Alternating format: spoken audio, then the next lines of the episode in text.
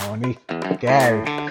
Tervetuloa kuuntelemaan Koforen Akille podcastia, jossa paneudutaan ketterän ajattelun ja ketterän kehittämisen ajankohtaisiin ja kiinnostaviin aiheisiin sekä persooniin.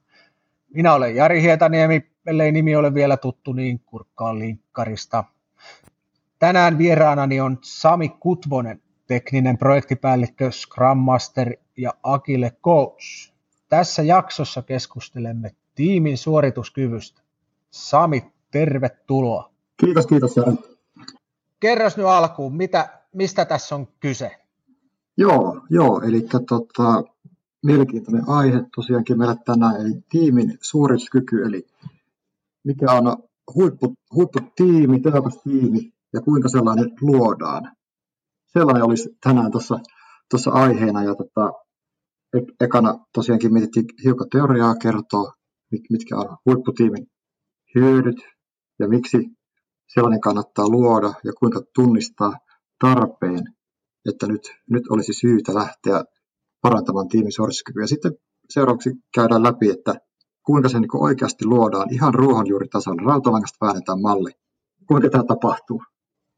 Hypätään heti aiheeseen. Suorituskykyisen tiimin edut ja hyödyt.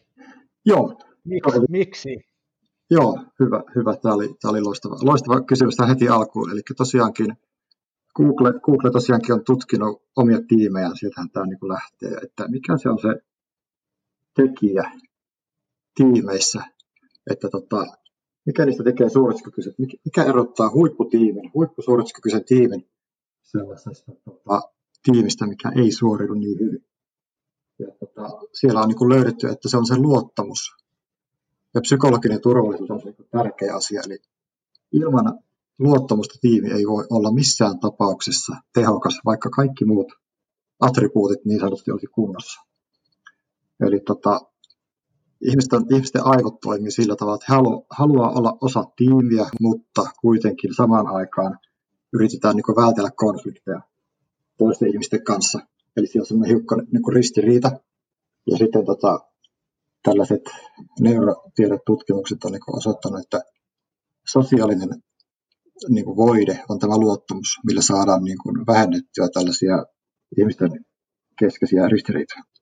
Kyllä.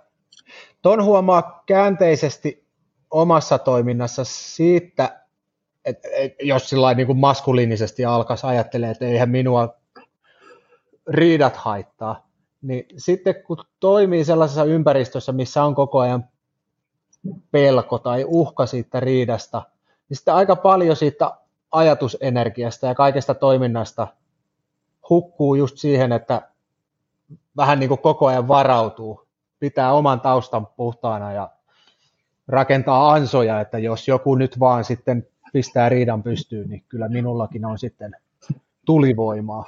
Kyllä, kyllä juuri, juuri näin se, näin se niin on, että tota, siinä niin rakennellaan, koko ajan varaudutaan siihen riitaan sellaiseen, niin rakennellaan suoja, suojamuureja. Sitten se niin kuin työ, työyhteisössä näkyy varsinkin siinä, että vähän niin kuin aletaan pelaa myös niin kuin omaa pussia eikä edistetäkään niin kuin tiimiin, tiimin tota etua, vaikka sitten loppujen lopuksi, kun tiimi, kaikki puhaltaisi yhteen hiileen, niin se tiimityökin sujuisi paljon, paljon nopeammin ja tota, kaikki ihmiset olisivat tehokkaampia ja heillä olisi parempi mieli ja työhyvinvointi ja työviihtyvyys paranisi. Tässä on kaikkea, tosi paljon niin tekijöitä, mitkä tulee sitten sellaisena lieveilmiönä tässä, kun luottamus on sitten kunnossa. No milloin?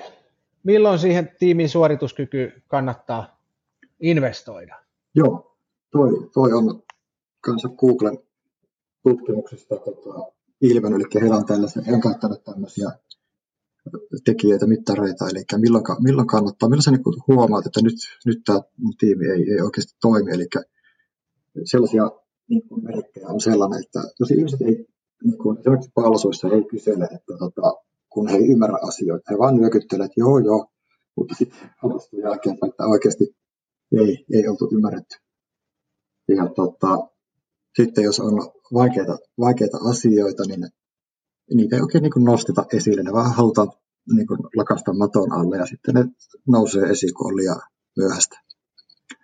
Sitten tota, tämä on varmasti ketterässä toiminnassa paljon puhuttu asia, mutta tota, jos niin tapahtuu virheitä, ja niin kuin kriittisiä vaikka onnettomuuksia, niin mikä on ihmisten ensimmäinen reaktio sellaisia? Eli haetaanko siellä heti syyllisiä vai koetaanko sitten, että tämä on niin vaikka oppia? Eli jos ruvetaan syyllisiä, niin se on merkki siitä, että tarvitsee investoida psykologiseen turvallisuuteen. Ja sitten seuraava asia on esimerkiksi luo niin kuin palaute, että antaako tiimi toisille palautetta ja tota, kysyykö ihmiset ylipäänsä itse palautetta niin kuin työstä. Se on myös merkki siitä, että jos näin ei tapahdu, niin pitää investoida psykologiseen turvallisuuteen. Sitten tota, onko tiimissä sellaisia, sellaista, että on minun töitä ja sinun töitä. Jos on, niin se on erittäin vakava merkki, että tiimissä on niin vain yhteisiä töitä. Ja tota, kutsutaanko ihmisiä niin palavereihin riippumatta jostain niin kuin tittelistä. Jos koetaan, että jonkin ihmisen pitää olla paikalla, vaikka se olisi tyyliin siivoja, niin se silloin kutsutaan siihen. Ja tota, sitten, sitten, sitten, tässä oli muutama esimerkki näistä hyvistä indikaattoreista, että nyt tarvitsisi panostaa tuohon high performance team, eli psykologisen turvallisuuden kehittämiseen. Ja sitten ehkä yksi esimerkki on vielä tuossa nostaa, että kysytäänkö tiimissä niin apua helposti kollegoilta sekin on sitten semmoinen merkki siitä, että nyt otetaan vikaa, jos ei oikeasti kysytä apua, yritetään vain itsekseen tukahdutaan, vaikka ei oikeasti tiedetä, kuinka asia hoidetaan, koska pelätään sitä, että jos nyt jos kysyn apua, niin minut leimataan kenties huonoksi työntekijäksi. Että on muutama esimerkki. No on tosi hyviä tuollaisia kysymysmuotoisia juttuja, mistä melkeinpä, no oikeastaan tiimissä kuin tiimissä, niin aina jonain päivänä vähän särähtää jossain kysymyksessä, nyt ellei ihan punaista valoa, niin ainakin keltaista valoa tulee. Joo, kyllä se, se, on, se on just näin, ja tämähän, niin kuin, tämähän on siinä mielessä hyvä malli, niin tämähän niin toimiala riippumatonta ja se on niin kuin ihmisten helppo ehkä vaikka harrastusten kautta, kun toimii vaikka jossain urheilut joukkueessa, niin sieltäkin voi hyvin miettiä, että minkälainen se tiimi on ollut, jos se on niin ollut menestynyt.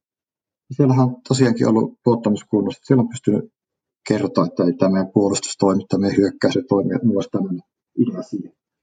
Ja sitten taas päinvastoin, jos on sellainen joukkue ollut, niin se varmasti uskalla kertoa, koska siellä on tämmöinen auktoritäärinen, auktoritäärinen valmentaja.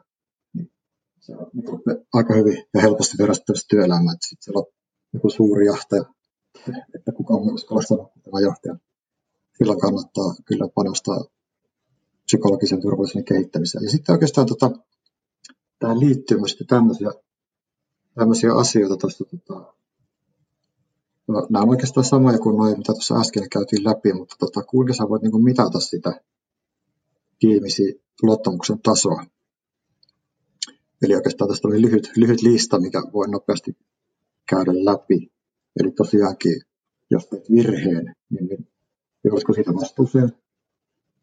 Sitten tavallaan voidaan tiimin läpi käydä nämä vastaukset näihin kysymyksiin siitä niin indikoida että kuinka hyvät pisteet, hyvät pisteet tiimi saa näistä, tai sitten lähteä miettimään, että nyt tarvitaan parantaa psykologista turvallista. Eli eka kysymys oli toi, jos teet virheen, joudutko siitä vastuuseen? Sitten tota, kakkoskysymys oli semmoinen, että voitko tuoda tiimissä esiin vaikeita asioita?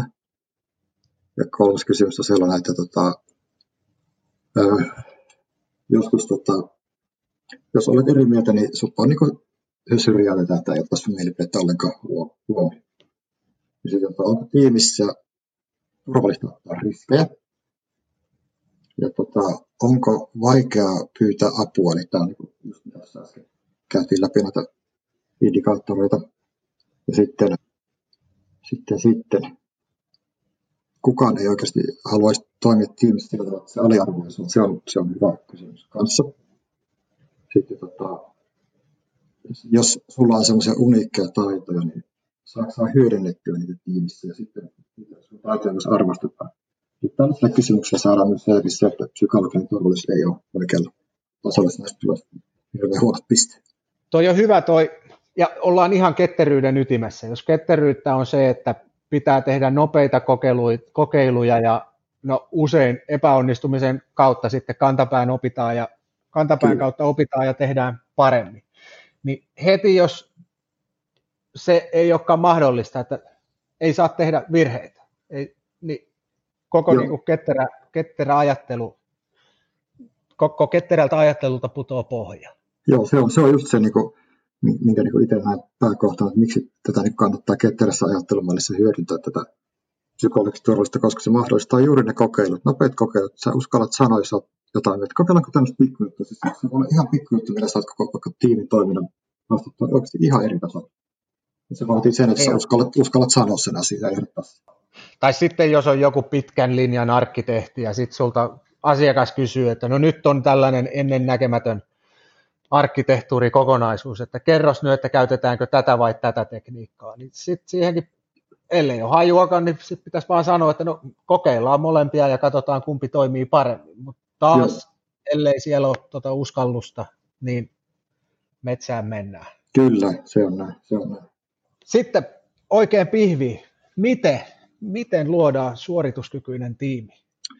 Joo, okei, okay, eli just mä nyt päästään siihen oikeasti, oikeasti asiaan, eli tota, käydään läpi tuossa kuinka niin kuin luodaan tämä tämmöinen tehokas tiimi ihan niin kuin rautalangasta vääntäen, eli tätä, tätä pystyy sitten käyttämään minkä tahansa tiimin tehokkuuden parantamisessa, eli lähtee siitä, että Google tosiaan tutki niitä omia tiimejä, löyti sieltä viisi parametria, jotka ovat tärkeitä. Ykkösenä oli se psykologinen turvallisuus, kakkosena riippuvaisuus muistitiimin jäsen. Sitten kolmosena on niin selkeät rakenteet ja sitten nelosena tarkoitus ja viitosena vaikutus. Eli nämä on nyt teoriassa ne asiat, mitkä ovat tärkeimpiä tiimin tehokkuuden kannalta. Sitten kuinka nämä asiat saavutetaan. Eli nyt sitten on käytetty tämmöistä mallia kuin Patrick Lension esittelemä kirjassaan Five Dysfunctions of Team, hän esittelee tämmöisen viisivaiheisen mallin, kuinka tämmöinen tehokas tiimi luodaan. Ja tota, sehän nämä, nämä voidaan siis ajatella sillä tavalla, että tiimin tehokkuuden ja täyden potentiaalisen saavuttamisen estää viisi asiaa. Ykkösenä on luottamuksen puute, kakkosena on konfliktien pelko, kolmosena on tämmöisen vastuun uh, lack of commitment, on englanninkielinen termi, eli tämmöisen kuinkahan tämä suomentaisi parhaiten. Se on niin tämmöisen kommentoitumisen puute. Sitten on nelosena on avoidance of accountability, eli vastuunoton välttely. Ja vitosena sitten inattention to results, eli tota, ei kiinnitetä huomioon tuloksiin. Ja nyt, nyt ensimmäisenä käsitellään tota absence of trustia, eli jos, on, jos koetaan, että tota, tiimistä tosiaankin puuttuu se luottamus, niin mitä se niin kuin aiheuttaa? Se aiheuttaa sen, että kaikki ihmiset siellä tiimissä pyrkii olemaan semmoisia niin haavo, haavoittumattomia. Eli he rakentelevat semmoisia suojaintoja, mihin Jari tuossa viittasikin, että odotellaan sitä konfliktia sitten, että kyllä, kyllä mulla täällä on kanssa asioita. Mistä se, mistä se johtuu tämä luottamuksen puute tiimeissä, eli siitä, että ihmiset on niin kykenemättömiä näyttämään heikkouksiaan ja olemaan itsensä niin kuin muiden edessä, koska he pelkäävät, että he joutuu loukatuksi. Ja tota, mitä sitten muuta aiheuttaa tämä luottamuksen puute. Se aiheuttaa sellaista, että on hirveästi aikaa, resursseja, energiaa siihen, koska ihmisten tarvitsee rakennella niitä suojamuureja. Sitten on todella suuri kynnys kysyä apua tai edes antaa sitä tiimissä. Sitten tarpeen olla haavoittumaton. Ja tota, kaikki tiimin kokoukset on tehottomia ja tota, sitten ihmiset yrittää piilotella niitä epäonnistumisia, eli tämä on niin ajattelumallissa varsinkin hyvin, hyvin katastrofaalista, että kerrotaan niistä epäonnistumisista, epäonnistumisista, mitkä ovat pelkästään mahdollisuuksia oppia. Sitten tota, katsotaan sellaista, että mitä sitten, kun se luottamus saavutetaan. Se, sitten kun tiimissä saavutetaan luottamus, se tarkoittaa sitä, että tiimi pystyy taas innovoimaan. Eli yhdenkään tiimin jäsenen ei tarvitse pelätä, mitä sanoo edessä, että joutuisi niin kuin muiden loukkaamaksi. Sitten tota, yhteistyö paranee todella merkittävästi ja sitten tämä psykologinen turvallisuus on saavutettu. Ja sitten virheet ja tämmöiset epäonnistumiset jaetaan avoimesti kaikkien muiden kanssa ja niitä käytetään pelkästään oppimiseen. Tällainen luottamus että tiimeissä oikeasti tota, saavutetaan? Siihen on monia, monia keinoja varmasti, mutta tota, yksi keino on tällainen, niin kuin, että opetellaan tuntemaan tiimiläistä niin kuin esimerkiksi työasioiden ulkopuolelta. Eli tämä on joka kerta, kun tällainen harjoitus tehdä, niin hämmentävä, että kuinka vähän me niin tunnetaan työkavereita toimistotehtävien ulkopuolelta. Eli me tiedetään kyllä, että mitä he tekevät työkseen, mutta sitten ei tiedetä oikeasti, että mitä, mitä, mitä muuta heidän elämästä. Eli tämmöinen Personal Map-niminen harjoitus, johon sitten tässä on suunniteltu julkaistavan blogi tästä aiheesta, jossa on sitten yksi yksityiskohtaista ohjeet, kuinka tämmöinen henkilökorttiharjoitus tehdään, mutta hyvin lyhyesti kerrottuna se menee sillä tavalla, että on vaikka neljä hengen tiimi, ja tota, otetaan yksi ihminen kerrallaan kohteeksi, josta täytetään tämmöisiä tietoja, kuten harrastukset, koulutus, perhe, motivaattorit. Ja sitten tota, huomata, että eipä oikeastaan tiedä kovinkaan monta asiaa. Ja sitten sen jälkeen tämä kohdeihminen saa itse täydentää näitä asioita niin paljon kuin haluaa. Eli tämä sopii hyvin sitten kaikille luonteen piirteille, eli introverteille ja extroverteille, jotka ei halua hirveästi välttämättä itsestään kertoa, niin ei ole pakko kertoa yhtään enempää. Jotkin haluaa kertoa enemmän, jotkin vähemmän. Tälle opitaan tunteesti ihmiset, luodaan luottamus, ja tämä sitten poistetaan jokaiselle tiimin jäsenelle. Ja sitten tässä on kaikenlaisia variaatioita. Sitten voidaan, jos tehdään virtuaalisesti, niin kerätä ne johonkin virtuaalisen työkalun esille kaikki nämä henkilökartat, tai sitten jos on mahdollista laittaa fyysiselle sellille, voidaan vaikka fyysiselle sellille laittaa nämä henkilökartat kaikkien nähtäville. Näin, näin tota, pystytään saavuttamaan sitten luottamus ja oppia tuntea muut tiimiläistä. Ja toi on hyvä esimerkki myös kääntäen, että nyt jos ei halua tiimiläisille kertoa mitään itsestään, niin no sitten on pitkä matka vielä siinä luottamuksen saavuttamisessa. Kyllä, joo, se, se on myös näin. Siis, voidaan myös tämmöinen merkki nähdä, että joku oikeasti ei halua kertoa mitään muuta kuin syli, kuinka pitkään olet töissä firmassa, niin siinä sitten siitä on varmasti taustalla jotain, jotain muutakin. Hmm. Kyllä. Joo. Sitten tota, mennään eteenpäin. Eli toinen, toinen taso tästä Lensionin pyramidissa oli tuo konfliktin välttely. Eli tota, se on sitten sellainen asia, mikä on huomattu, että hyvät tiimit ei välttele konflikteja, koska tota, jos konflikteja vältellään, se aiheuttaa vain semmoista keinotekoista harmoniaa, että voi näyttää, että kaikki asiat ihan ok, voi koskaan niin väitellä mistä, ja sitten ihmetellään, kun asiat ei kuitenkaan Sitten tota, täytyy, niin kuin, siinä on se, että ei politikoida, vaan että pystytään niin puhumaan asioista oikeasti niin kuin halutaan. Eli ei tarvitse miettiä, että mitä mä sanoisin, että toi vastaa niin kuin mä haluan, vaan sanotaan asiat juuri niin kuin ne on. Eli tota, mitä tämä sitten tämä konfliktien välttely aiheuttaa, niin sen keinotekoisen har- harmonia sitten erittäin tylsät palaverit, kun ei niissä koskaan puhu asiasta niiden oikeille nimillä. Sitten sitä politikointia aiheuttaa ja tota, vaikeiden asioiden välttelyä. Sitten tota, tiimin jäsenet ei osallistu päätösten tekoon, mikä sitten aiheuttaa sen, että päätökset ei aiheuta oikeasti koskaan mitään toimenpiteitä, koska kaikki ei osallistu. Sitten tota, kuinka tota, tai oikeastaan miten käy, kun niitä konflikteja ei enää sitten vältelläkään. Eli on saavutettu se, että pystytään puhumaan vaikeista asioista, niin tiimin noista palveluista on erittäin mielenkiintoisia. Sitten tota, jokainen tiimin jäsen jakaa oikeasti sen ajatuksen, mitä niin ajattelee. Sitten ongelmat, ongelmat selvitetään todella nopeasti ja tota, politikointia ei enää esiinny. Sitten kriittiset aiheet keskustellaan ensimmäisenä. Keinoja sitten tähän, että kuinka tuo konfliktien välttely voitaisiin niin kuin, saada pois. Eli kuinka voidaan pystyä niin kuin, harrastamaan näitä konflikteja. Eli tota, se yksi keino siihen, että tota, kun sä sanot kollegalle jotain asiaa, niin yritetään välttää sitä negaatioa. Eli kun sanotaan vaikka, että no, jos puhutaan koodauksesta, niin no, sitten tämmöistä koodi, teet jollekin kaverille koodikatselmaa, että hirveät, miksi tulee niin kuin tässä koodissa niin kuin tämmöistä kommentointia. Tämä on niin kuin yksi esimerkki siitä negatiivisesta palautteesta. Niin se, se, jos muutetaan tämmöiseen asiaan, että, että tällaisen muotoon, että hei, hieno koodia, mutta ensi kerralla tästä saisi vielä paremmin, kun tässä olisi kommentit. Niin tässä on niin sama asia esittynä eri tavalla ja hieman, hieman mukavampi kuulla jälkimmäinen. Eli se niin toiveiksi eikä valitukseksi se asia.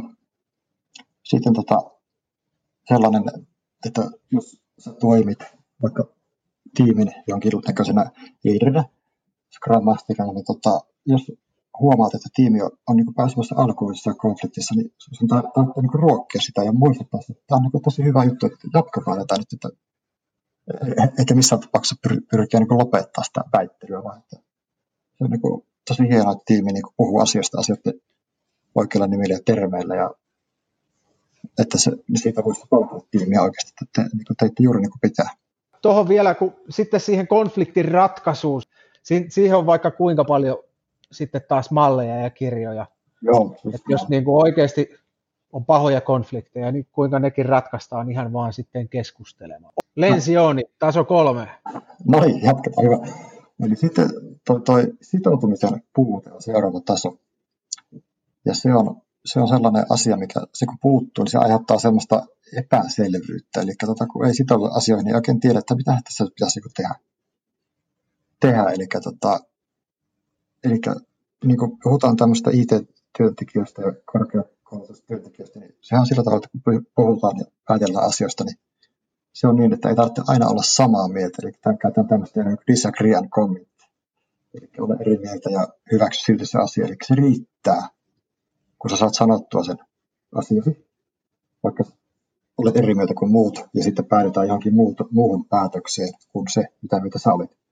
Nyt se, että sä oot päässyt sanoa sen oman mielipiteesi, niin se on niin tosi hyvä, hyvä asia. Sitten tota, mitä se tällainen sitoutumisen puute aiheuttaa? No se aiheuttaa sen, että epäselvyyden, niin kuin mikä se tiimin suunta on ja mitkä ne prioriteetit on. Sitten sellaisen valheellisen tunteen edistymisestä ja sitoutumisesta, kun sitä ole. Sitten sellaista epäselvyyttä ja tulevaisuuden pelkoa, kun ei tiedä, että mitä tässä pitäisi tehdä ja mitä, mitä me niin luvattiin tehdä, kun kaikki oli ryhmiltä ja ei päästy mihinkään päätöksiä ja niin pois. Sitten niin kuin tällaiset mahdollisuudet on kaventu hirveästi, kun vaan analysoidaan ja analysoidaan asioita, kun ei, ei niin sitouduta mihinkään. Ja tota, sitten taas, kuinka sitten tiimit toimii, kun se sitoutuminen saavutetaan. Eli tota, sitten tiimin tavoitteet ja niin kuin, no, suunta on selvä.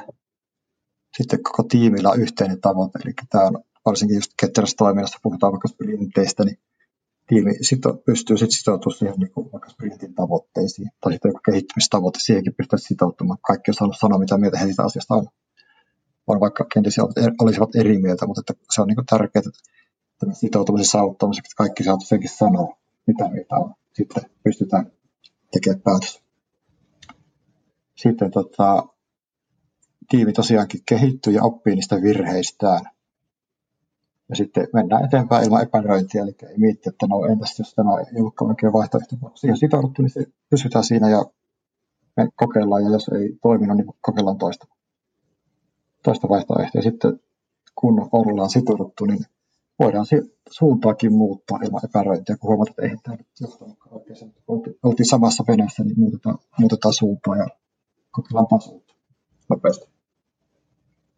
Sitten, eli kuinka sitä tällainen sitoutuminen sitten saavutetaan.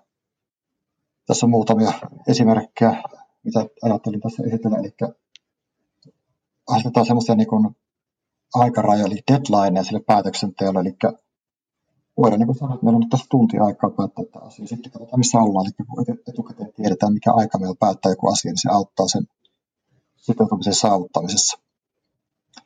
Sitten toinen seikka on sellainen, että jos mietitään uskalletaanko sitoutua johonkin asiaan, niin mikä on niin kamalin asia, eli mikä on worst case skenario. Jos me tähän sitoudutaan, mikä on pahinta, mitä voi tapahtua, niin tota, se ei välttämättä olekaan niin kauhean se pahinkaan asia, eli se on niin kuin hyvä asia, että saadaan päätös jostain, kun se, että ei saada päätettyä yhtään mitään. Sitten tällainen toimi esimerkiksi jossain palavereissa, eli viisi minuuttia ennen pausun loppua, niin palverivetäjä voi niin kuin, kasata y- asiat yhteen, että mitä me, on, mitä me ollaan oikein päätetty tänään.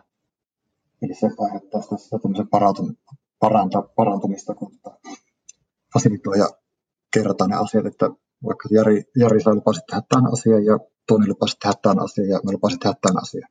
Kerrotaan vielä kerran ne asiat, niin se on niin sellainen, kun se on puhuttu se, niin vielä lopussa kasattu, niin se toimii hyvin. sitten tota, siinä oikeastaan oli, oli vinkit tuohon sitoutumisen saavuttamiseksi. Tämä on taas mun mielestä putoo siihen, että kun toimitaan kompleksisessa ympäristössä, tehdään ainutkertaista uutta juttua, eikä ole ihan varmaa, että no mikä on se paras ratkaisu.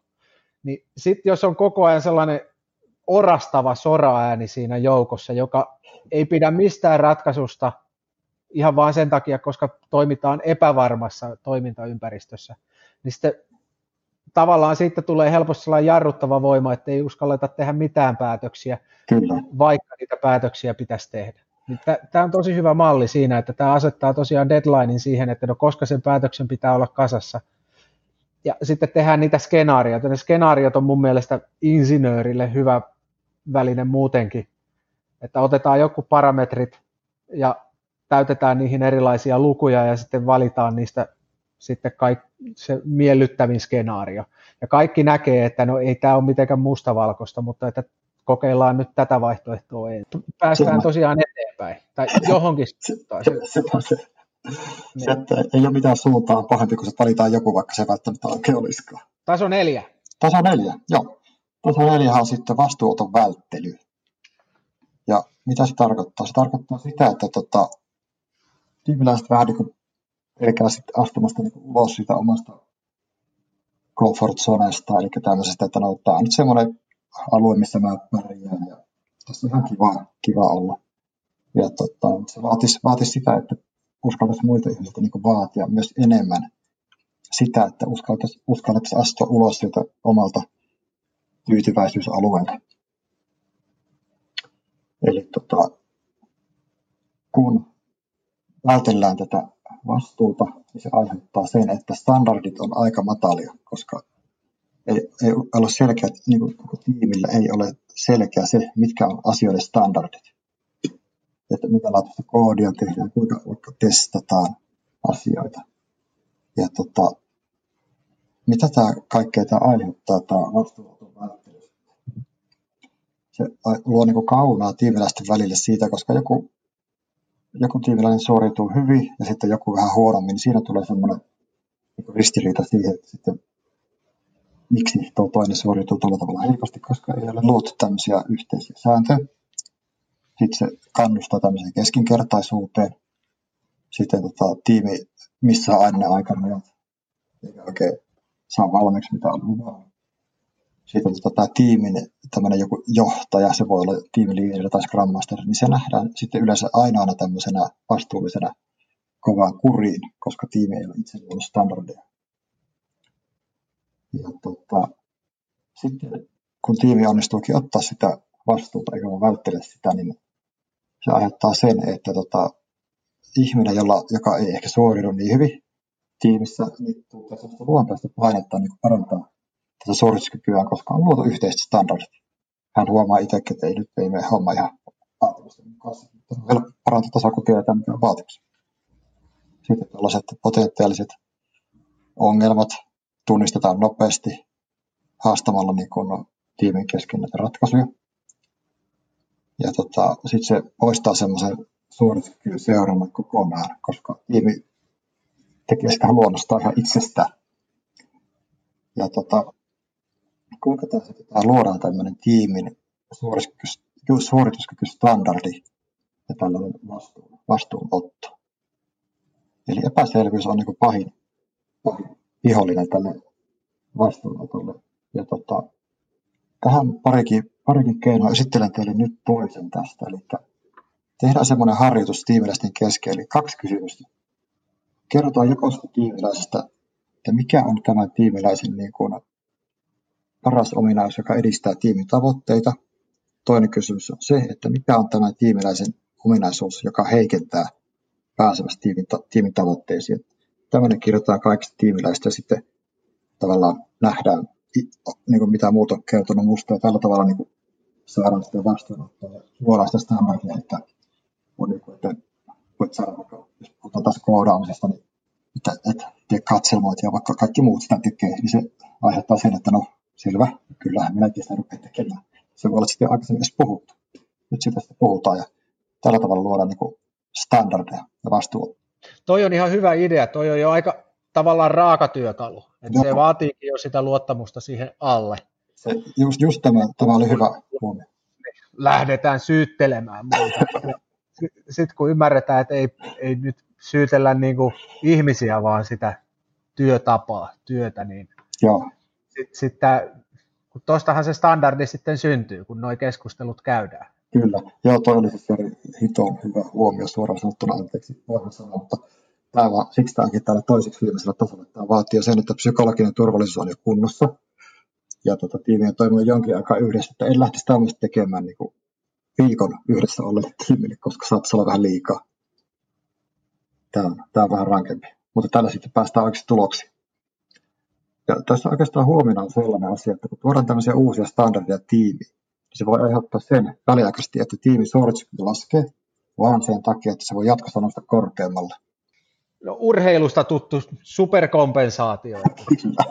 Ur, niin, Renin jälkeen on väsy ja sitten kun lepää, niin sitten se keho superkompensoi, eli sen jälkeen onkin suorituskyky entistä suurempi. Kyllä. Sama toimii sitten henkisessä suorituskyvyssä ja tiimin suorituskyvyssä. Joo, se on, se on näin, se on näin.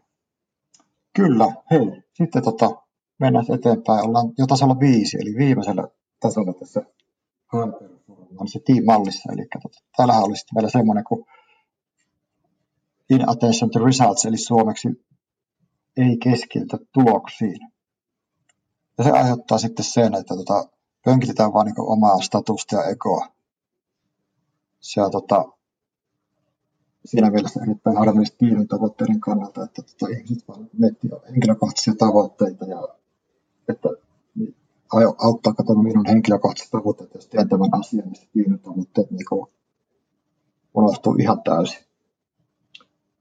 Eli tota, jos on tiimi, joka ei keskity tuloksiin, se, silloin tiimi ei kasva, se ei koskaan voita kilpailijoita. Tällainen tiimi myös menettää tulostavoitteellisia jäseniä. Sitten kannustaa siihen, että jokainen pyrkii vain omiin, omiin tavoitteisiinsa ja häiriintyy todella herkästi häiriötekijöistä.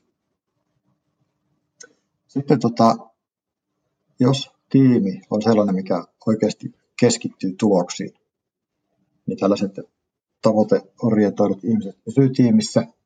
Sitten yksilö, yksilöllinen, yksilöllisten tavoitteiden tavoittelu minimoituu, sitten hävitään tai voitetaan tiiminä. Ja tota, tämmöiset henkilökohtaisen edun tavoittelu jätetään ihan toistaiseksi asia, asiaksi ja tiimin tavoitteet nousee niin kuin ihan ykkösasiaksi joka ikisellä jäsenellä. Ja tota, sitten tällainen tiimi ei häirinyt ulkoista häiriötekijöistä kovinkaan helposti, kun heillä on tosi selkeä se tiimi yhteen tavoitella. Sitten tota, kuinka tiimistä saadaan tämmöinen tulosorientoitunut, tavoiteorientoitunut. Eli voidaan tehdä sillä tavalla, että julkistetaan tiimin tällainen tulostavoite ihan julkisesti. Eli tutkimusten mukaan tiimi, joka on julkaistu tulostavoitteensa julkisesti, niin todennäköisesti myös saavuttaa sen. Eli sitten voidaan käytännössä mallissa ajatella tällä tavalla, että jos puhutaan vaikka taas Scrum-tiimi, eli tiimi voi kertoa, että meillä on velociteetti vaikka 30, niin se heittää jonnekin tiimi intranettiin Slackiin, että meidän tiimi on luvannut tehdä seuraava kahden viikon aikana 30 kappaletta user storeja. Siinä tulee aika kova paine, jos saavuttaisi, mutta on muuten selkeä tavoitekin. Sitten tuota toinen toinen asia tähän voi olla semmoinen niin kuin tulokseen perustuva palkitseminen ja huomioiminen. Eli voi olla, että kannattaa joskus käyttää jotain bonuksia, jotka sitten sidotaan tähän tulokseen, missä on oikeasti kova tulos. Ja sitten tässä kannattaa myös huomioida se, että bonukset ei välttämättä ole aina rahaa, varsinkaan IT-tekijöille. IT-töissä olevat ihmiset eivät pidä rahaa parhaana bonuksena, vaan esimerkiksi vapaa-aika tai voi panostaa johonkin koulutukseen, jos päästään johonkin tavoitteeseen voi olla erittäin hyvä motivaattori parempi kuin raha. Tavallaan se, että jos on joku tiimi, joku tavoite saada projekti ajoissa valmiiksi, voidaan sanoa, että kun saatte sen ajoissa valmiiksi, teitä, teitä ottaa sitten bonus. Tämä esimerkiksi auttaa tiimiä saavuttamaan tämmöisen tulokseen keskittymisen. Toi taas monella varmasti särähtää korvaan, kun sanotaan, että tiimin pitää asettaa rohkeasti, ylpeästi kunnianhimoisia tavoitteita ja sitten ne voidaan sitoa jopa lomabonuksiin tai rahabonuksiin tai autobonuksiin. Ja mun mielestä siinä sitten taas se epäluulo nousee niistä peloista. että et niin kuin pelkää, että ei itse pärjää tai joku ei tiimissä pärjää tai tiimi ei pärjää. Niin mun mielestä toi Lensionin malli siinä, että ensin haetaan luottamus, sitten uskalletaan tavallaan riidellä, keskustella asioista, sitten sitoudutaan ja tuodaan se komitmentti siihen, niin siinä on niin vahva peruskivi jo, että se, sen jälkeen sitten uskaltaa asettaa sellaisia tavoitteita, joista niin kuin realistisesti näkee, että tähän me tiimillä pystytään, jos, jos me teemme hyvän suorituksen. Kyllä, se on, se on just näin, että tota, ei, mennä, ei mennä suoraan sellaisiin tavoitteisiin, että tota, tai puhuta mistään tämmöisistä tulostavoitteista, vaan kun on rakennettu pohja, sitten sit se on varaa Loppuun tiiserinä.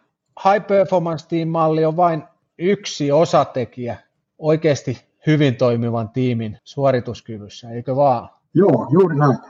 Eli tota, tästä, tästä vielä voidaan lyhyesti puhua. Eli tässähän, niin kuin, mikä tämän high performance tiimi niin tämmöinen iso, iso kuva eli tämä on yksi osa, joka ruokkii tämmöisiä psykologisia motivaatiotekijöitä, joilla tavoitellaan niin kuin ihmisten tiimien flow-tilaan pääsyä, mikä sitten taas ruokkii sisäistä motivaatiota. Eli tämä high performance team ruokkii tämmöistä psykologista motivaatiotekijää kuin relatedness.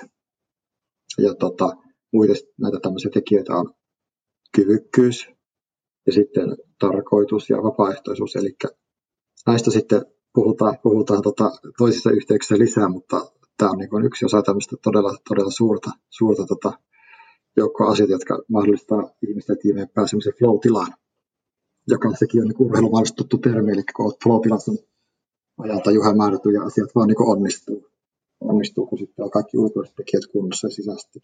Ja sehän flow-tilassa on hienoa, että ihmiset kokee ihan vaan sen tilan itsensä takia täyttymystä. Et, et jos joku pääsee flowhun koodaamalla, niin sitten tämä ihminen koodaa sekä töissä että vapaa-ajalla, koska se flow-tila itsessään on niin kuin, se, niin kuin, no, niin se, se on niin kuin palkitsevaa niin sanotusti, että joo, kyllä.